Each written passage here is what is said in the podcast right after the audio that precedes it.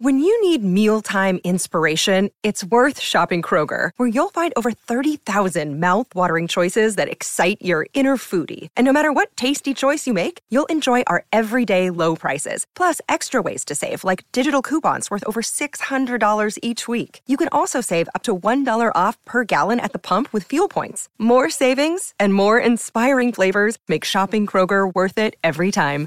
Kroger, fresh for everyone. Fuel restrictions apply. Another day is here, and you're ready for it. What to wear? Check. Breakfast, lunch, and dinner? Check. Planning for what's next and how to save for it? That's where Bank of America can help. For your financial to-dos, Bank of America has experts ready to help get you closer to your goals. Get started at one of our local financial centers or 24-7 in our mobile banking app. Find a location near you at bankofamerica.com slash talk to us. What would you like the power to do? Mobile banking requires downloading the app and is only available for select devices. Message and data rates may apply. Bank of America and a member FDIC.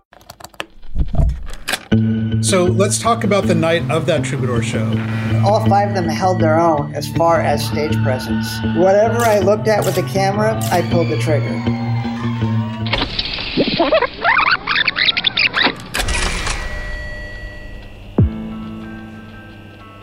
Welcome back to the first 50 gigs, Guns N' Roses, and the making of Appetite for Destruction.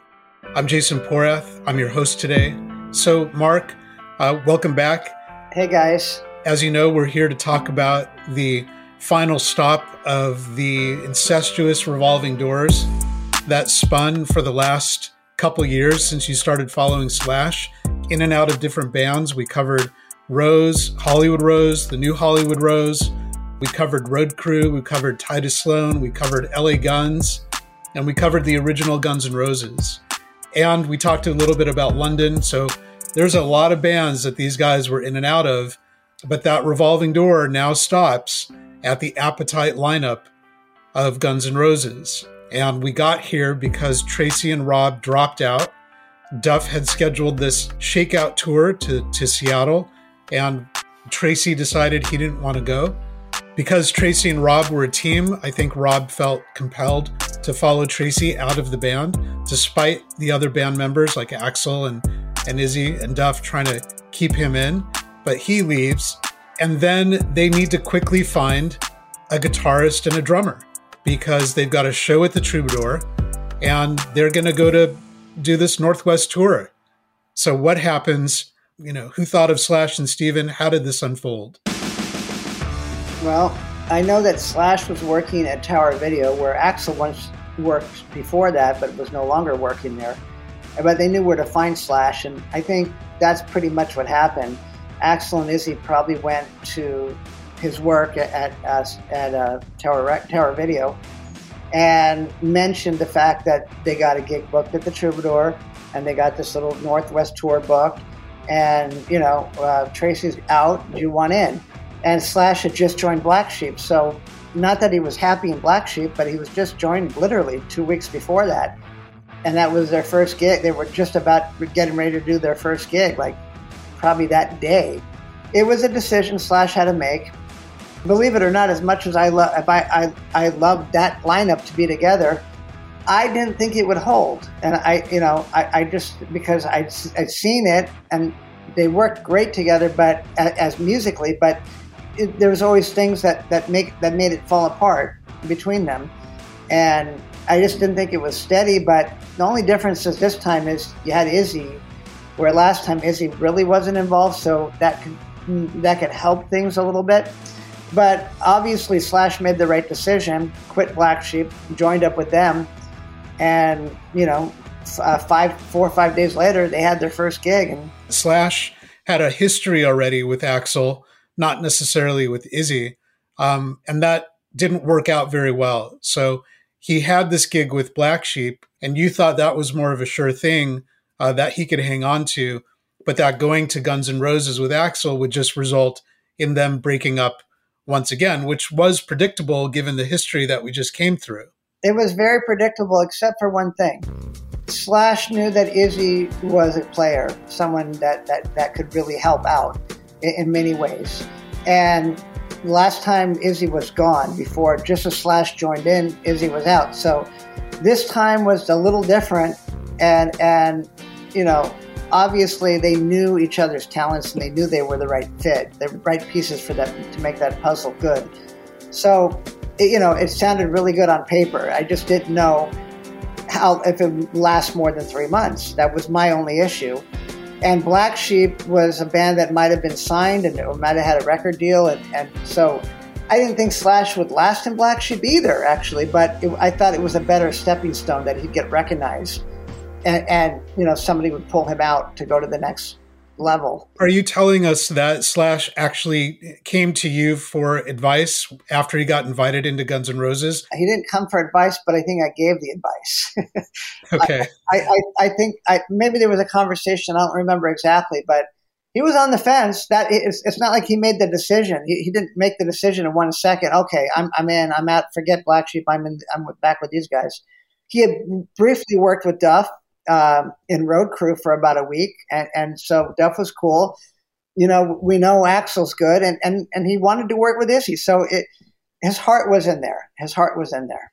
But the important thing is that you know Axl, Izzy, and, and Duff probably unanimously wanted to go with Slash as the guitarist. It sounded like they hadn't made a decision around the drummer. Maybe they were holding auditions quickly. But Steven came along for the ride probably because Slash brought him in. And initially, from from what we've read, you know, he was he was there to fill in. But at some point, he really wanted to stay, and he convinced the others that you know he was the guy. Well, I don't remember him trying out, you know, just hanging around until they find somebody else. I just knew that when Slash was in, so was Steven. They seemed to me like they both came at the same time. But I kind of recall Steven telling this story that Steven was in before Slash. So it, it, it's hard. I, I, don't know. We're left to speculate here. Um, but the important thing is that Tracii and Rob dropped out. Slash and Steven came in.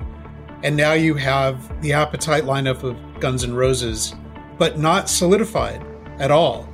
This was just the latest incarnation of, you know, the the switching up of band players, but not necessarily it didn't it wasn't necessarily like because these five guys now got together in this incarnation of Guns N' Roses, which used to be LA Guns, which used to be Hollywood Rose, didn't mean that they were going to stay together. Well, there's a couple things, obviously, that, that made this solidify, but I think the very first piece of this, the very first piece to make it work, was Izzy and Duff have to get the credit for hiding one of Steven's bass drums because that changed the dynamic completely and you know, I know Duff said it was first few notes, it was like lightning hit the place or whatever, but I believe it because when I saw that band uh, June 6th, the Troubadour for the first time, I didn't go to the rehearsals, or there might have only been one rehearsal. To me, it was the same. It, it, yeah, that's what happened. Lightning hit the place. Everybody was doing everything right. Everybody was playing their part right, and it seemed like they were together for months. If Steven was still playing double, double bass drums, it wouldn't have been as good. It would have been completely different. After Steven and Slash came into the fold, they had one rehearsal before the Troubadour show. Now, this Troubadour show was already scheduled, the flyers were already printed, and those flyers had Rob and Tracii in them as the band members, not Slash and Steven. But they did rehearse right before that at a studio in Silver Lake, and both Slash and Duff, who we interviewed, had some great things to say about that rehearsal. So let's hear from them. Eventually, a Guns N' Roses was formed out of the combination of the people from Hollywood Rose, which was Izzy and Axl's band, and LA Guns, which was Tracii, Tracii's group. And that sort of came together and they called it Guns N' Roses. And then Axl had a falling out with Tracii and came to me and said if I wanted to do it. And at that point, Steven wasn't in the picture. They had this guy named Rob Gardner playing drums. So it was Duff, Izzy, Axl, and myself, and we uh, set out to do this uh, Northwest tour you know, uh, Seattle and Oregon and all that. And uh, when it, when that became a reality, I mean, we're talking about like a conversation that took up a couple days, and all of a sudden we were going, you know. And uh, Rob Rob couldn't cut it. He wasn't. He was scared to go. So I called Steven, and Steven came down, and we had one day of rehearsal, and it really it was like a synergy that happened that was just basically like it was like we've been playing together for years, and we had maybe two or three rehearsals, I think, and uh, packed up an Oldsmobile and a U-Haul and set off for set off for Seattle. And Izzy and Axl and I were just like, yeah, let's let's do it. Let's go on the road. Let's let's do this thing. And and when I, and this is nothing against Tracii or or Rob, but they were more concerned with where we were going to stay, how we were going to get there, and Izzy and Axl myself just didn't care. That's Right, not. It you're didn't gonna- matter. Let's get wing to it. the gig. You know, let's do the gigs. So. Uh, uh, you know, uh, Tracii and Rob said, "No, but we don't want to do that." They got they they got scared at the at the on the at the eleventh hour, and um, that's as I remember, that's when we called Slash and Steven. and they came into that rehearsal place, not Nicky Beats, but another one in Silver Lake. Steven came in with all his drums. Izzy and I hid a bunch of them in like the next room. Told the, the owner guy to the studio, "Don't let Steven in." And and we rehearsed. And the first like few chords with the five of us, it was like like lightning hit the place. You know, everybody could feel it.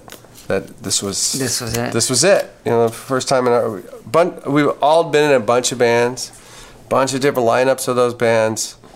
Uh, it wasn't until this these, five guys that that day was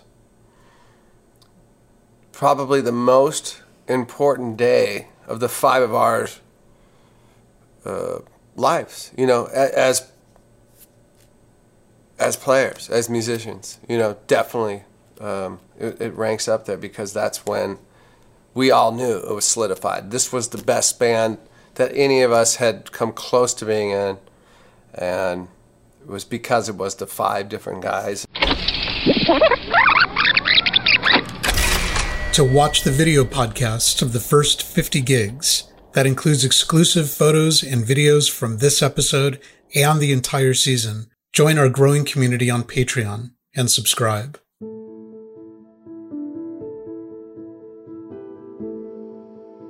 Both uh, Slash and Steven literally said the same thing. They said it was like lightning hit the room. So there was something that clicked that they all recognized was there. And then they go and they play this troubadour show, which you shot. You knew about this ahead of time. I guess Slash let you know that um, you should come and shoot the first show of this new incarnation of, of Guns N' Roses. So you showed up with your camera. I remember you telling me that you brought four rolls of film, uh, but you also recorded this. Can you tell us about the experience leading up to this first show? Did you think it was going to be anything different than anything else? Was there anything special about it, or you were just showing up like every other show that Slash had played? Well, I, both. I mean, I knew everyone in the band, and to me, it was just a, a new incar- incarnation of Hollywood Rose. It was Hollywood Rose with Duff, and now Izzy, which Izzy's supposed to be in Hollywood Rose anyways. But we never got when Slash was in Hollywood Rose, Izzy was out. So it's basically uh, Hollywood Rose with a cherry on top, because you got Duff and you got uh, Izzy, and you're missing Steven's one of Steven's bass drums. So you got everything's just a little different. They got you know "Don't Cry" is the new song that was put together for that gig, plus a handful of other songs that they had that I knew about from the past. But you know, to hear "Don't Cry" that night, the way the guitar solo just fit in, it sounded it just like it did on the record. Actually, later on, uh, whatever Slash ripped out worked, and he kept it you know, you got to hear four or five registers of Axl's voice in that song, and so everyone knew that was that knew Axl that he could sing, of course. Uh, but that was just, you know, that was just like hitting the nail right on the head. I mean, that one was a home run, and, and so you just knew that this is a great band. and Only good is going to come from this. Whatever songs they end up putting together from that point on are going to be great. Yeah, so how did Slash and Steven learn the songs in one rehearsal and then show up to the Troubadour and play it?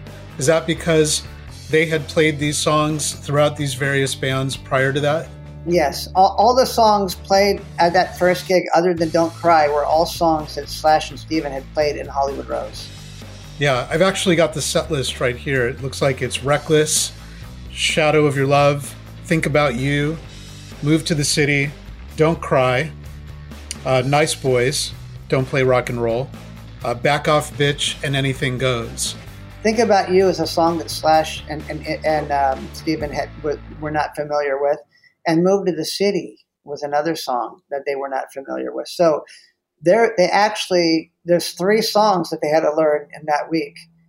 The rest of them they had, they'd known from Hollywood Rose past. So yeah, in one week they learned those three songs, plus, you know, got tight on the rest of the set. They also had, you know, Jumping Jack Flash and, and Nice Boys in there. Um, Jumping Jack Flash was not a song that Hollywood Rose had played before, so that was also a new one. Although they had to learn it, it was you know Jumping Jack Flash was a song you've heard all your life, so it's not like that hard to do. But they they certainly pulled it off in, in that in those four or five days, and, and you know that, that Slash and Steven had joined the band. And as far as I know, they only had one rehearsal. Yeah, they didn't have much time. They only had a few days before the Troubadour show Right. Uh, so they didn't they didn't really have a lot of time. So let's talk about the night of that Troubadour show. What sticks out for you arriving there? You've got your camera, your gear. Had you recorded shows before? You you came prepared with a with a cassette tape recorder, and the night kicks off. Why don't you tell us just about the beginning of that? Well, I used to put my recorder in my in my, in my jacket side pocket, and I had a little microphone. I'd bring it through the arm and stick it on my watch uh, so I can catch, you know, so it's a better recording. But was that to hide it from the from the bouncers? Did you have to hide the fact that you were recording it? No, I mean, I don't know if they let you record it or not, but um, probably they don't. But it was not a matter to hide it. It was a matter of I don't. Where am I going? I'm shooting the show. I can't hold it. I got to put it somewhere.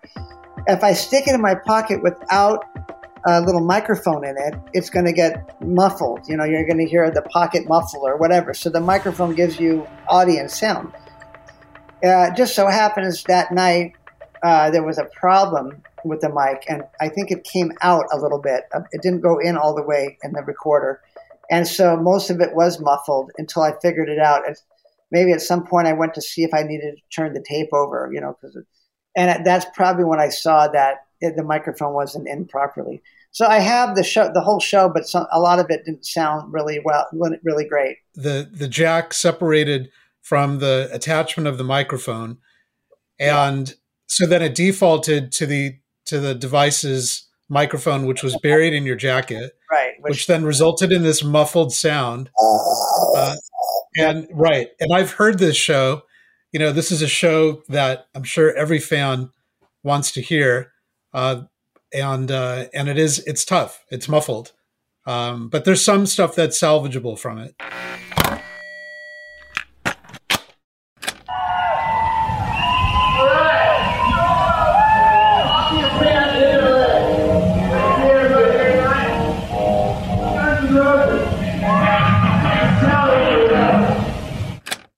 Only that, when I what I did was I made the tape from one tape to another later, trying to fix it, and I, you know, you could put the recording levels up. I'd put them up, up all the way because it was so quiet that you couldn't hear it at all.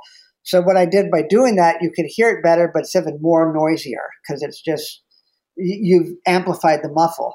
So it's just more muffled, but at least you hear the music. But forget about what the tape recorder heard. I know what I heard.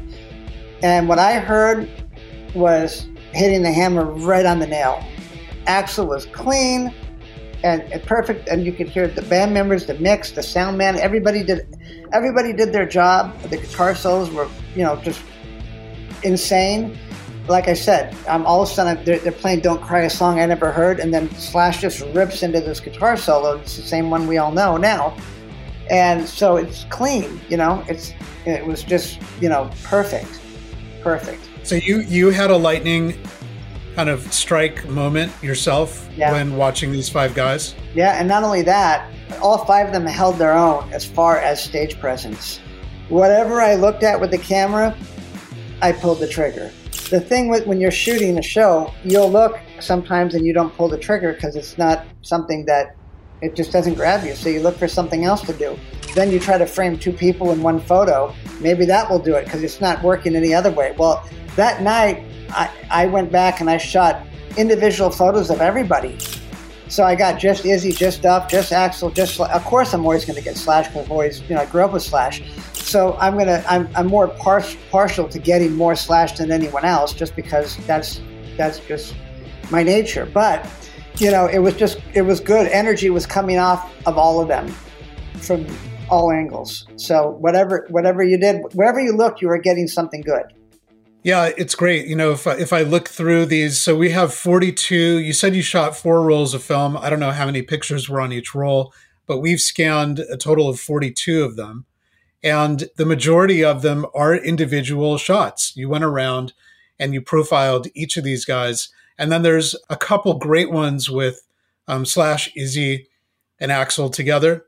Um, so Axl and Izzy are, are singing, and, and Slash has you know his solo there's a couple great group shots, but the majority of your shots are these incredible kind of solo hero shots, which I think is pretty interesting given that it was the first time they played together and, and you decided to kind of do a hero shot for each one of these guys. That's because they, they earned it. They, were, that's what was, that was the energy coming off of them. You're producing energy. I'm to, and I'm shooting the show. I'm to capture it. I'm like, uh, like a news reporter, wherever the, I'm reporting the news, and the news is there was there was news to report on everyone. You know, looking through some of your shots here, you know, the first thing I notice is that Slash is playing. I think it's a BC Rich. It's it's his red guitar. It's a BC Rich Warlock. It was actually kind of an expensive guitar he saved up to get. It doesn't really fit who we know Slash is now, but it, it, it worked. It's more of a. It looks more like it fit him in Black Sheep better than it did in Guns N' Roses. But with Slash, you know, Slash holding any guitar, he's going to make it look good.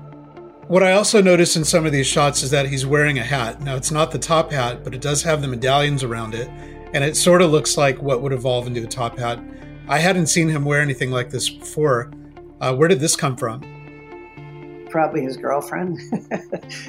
okay. I just think it's interesting. The first time they played together, he's got a hat on. Uh, that's not necessarily the case as we will see in the rest of these shows leading up until he actually gets it's top true. hat. True. The first Guns N' Roses show, Slash had a hat on. I don't think he had it for the whole show, though. I kind of remember a couple things without that hat. And then the only other thing I can see is, you know, Axl's got his chaps. Uh, maybe he starts the show in a kilt. I don't know if this was the first time he used a kilt, uh, but eventually the kilt comes off, uh, as do t-shirts and other things as they go on. Was is there anything there to talk about? No, it was just different. I mean, he might have used a kilt before that. Uh, there was a handful of the shows that they did with Tracii that I didn't attend, so I don't really know what he looked like. Uh, although, come to think of it, I think there was a girl that shot some photos, and I might have seen that kilt uh, before that. But it, it, was interesting. I had never seen the kilt before, and I thought it was interesting that, you know, that's just doing something different.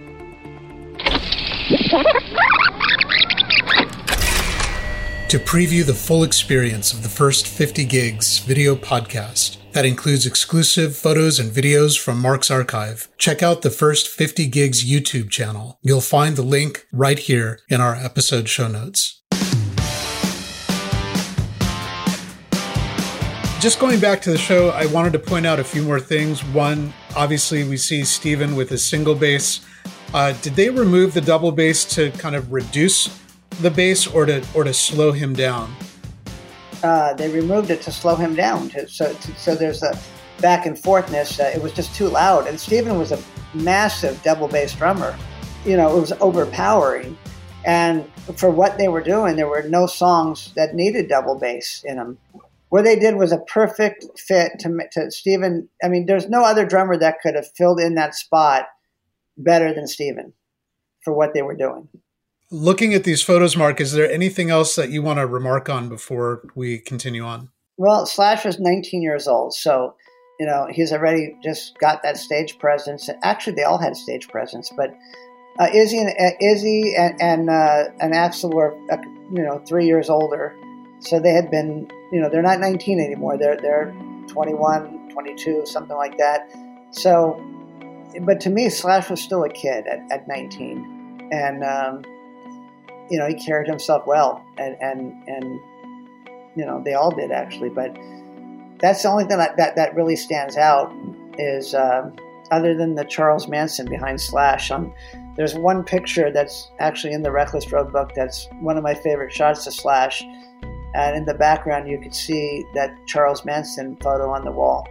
But as far as Slash's equipment, uh, he was going back and forth with Marshall cabinets. Then he had wrists on. Then he went back to Marshall. He, the thing with Slash is, he would he would get something in his brain and, and, and, and focus on it and work his ass off to get it, and then like you know two or three weeks later realize he made a mistake, and then go back and buy the go you know he'd, he'd he'd have that Marshall amp and he'd sell it in the recycler and buy this other amp. And then a couple weeks later he'd say oh I made a mistake. And then he'd go back and buy the Marshall again. So you know Slash, Slash experimented with different things. So yeah it sounds like Slash was somewhat of a perfectionist or he was really just tweaking things to find the right sound for him. Yeah, I remember like back going back to even the Tidus Sloan days back to 1981, 1982 he would go to Guitar Center and get this little, you know, a, a little device, and you know, he'd use it. He'd write a song for it, or, and then all of a sudden, like two, three months later, he, he got rid of it. He sold it. He didn't want that effect anymore. He just thought he wanted it, and then he, you know, so he went through different. He, he experimented a lot with that stuff. He was good with the Crybaby with the wah wah pedal. He certainly knew how to use that well.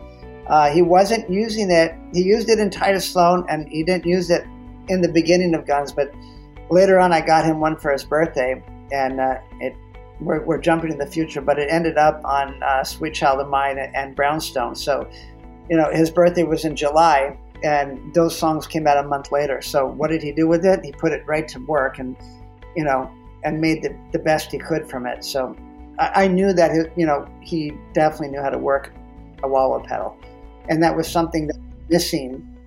You know, in Guns N' Roses, with that Appetite for Destruction lineup, that was a year, over a year without a wah wah pedal. So, and he managed fine, but once we gave him that wah wah pedal, it certainly, you know, it, it, it, it, it sent things up a few levels.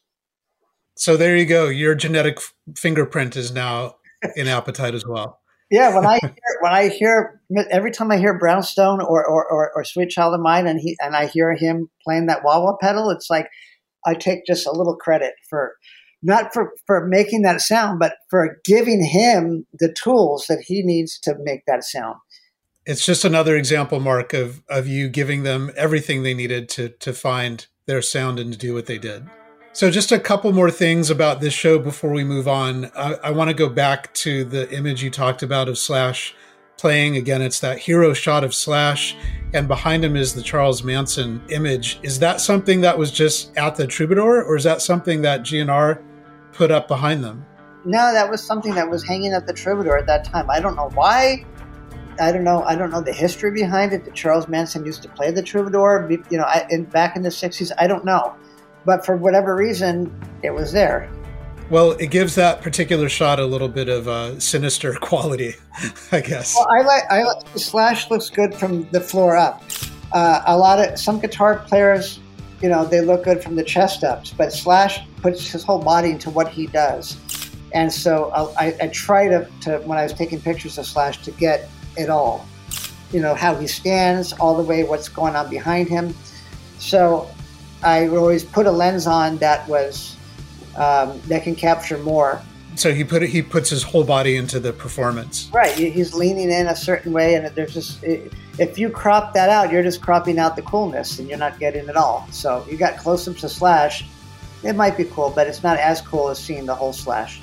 Uh, the uh, the last thing I wanted to touch on was you know Rob Gardner had mentioned that the Appetite lineup of Guns N' Roses really uh, took advantage or or or kind of latched onto the following that was already building from LA Guns into the original Guns N' Roses do you think anybody in the audience knew that Slash and Steven were going to be there that night? Do you think anybody came to see Tracii and, and Rob? Was there any any confusion around that? Uh, uh, well, okay. There was probably like I'm just going to take a guess. I'd say there was about 50 people there that night. And now, of course, uh, out of those 50 people, probably 30 of them were girlfriends or best friends or people they lived with or whatever. Okay, so yeah, Guns N' Roses had a small following before that. Uh, I actually know a, peop- a, couple of people that stopped going to see them when Tracii weren't there anymore. It's it, it works both ways. Um, that Guns N' Roses was the opening band, I believe. There might I don't know if there was a band before them or not, but they certainly weren't headlining. So, Mark, they wrapped the show, and now it's time to to hit the road. They have this Northwest tour that culminates in Seattle. They're going to hit Sacramento, Eugene, Portland, and then Seattle. So they had four or five gigs planned, and everybody was on board. And they needed some promotional shots. So it sounds like uh, you were able to give them some shots from this first Troubadour show. Is that right? That's correct. When I got them developed the next morning, I picked some shots for them. I had a good shot of everyone except Axl. Axl, there's a shot where he's on his knees and he's screaming his, his heart out. And Axl wasn't thrilled with the picture that the, that was picked that I picked for him, but he wasn't necessarily mad at me either. But there, we met at, at right where that where those photos were getting developed at, at um, Vine Street and Sunset.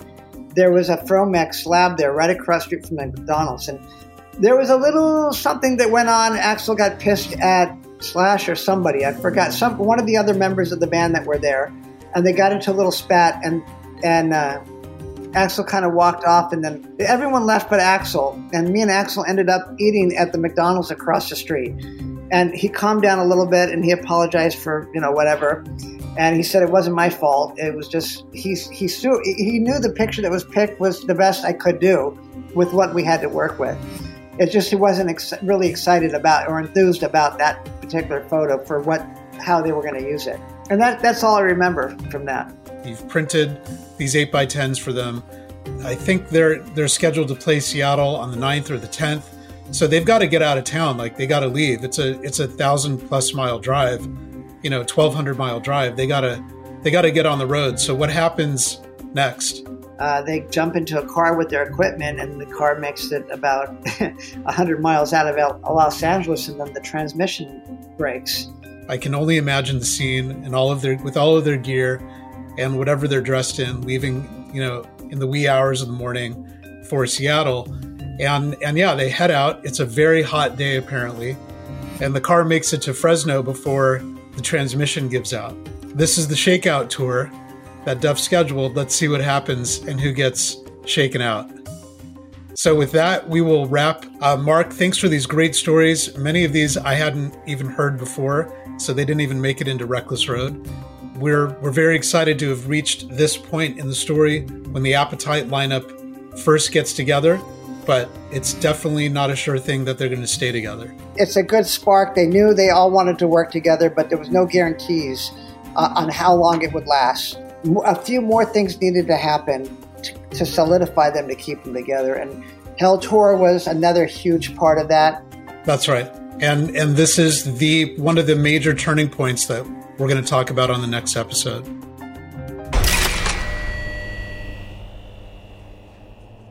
We hope you've enjoyed this episode of the first 50 gigs, Guns N' Roses, and the making of Appetite for Destruction. To watch the video podcast, access bonus episodes and galleries, and buy show merchandise, join our growing community on Patreon and subscribe.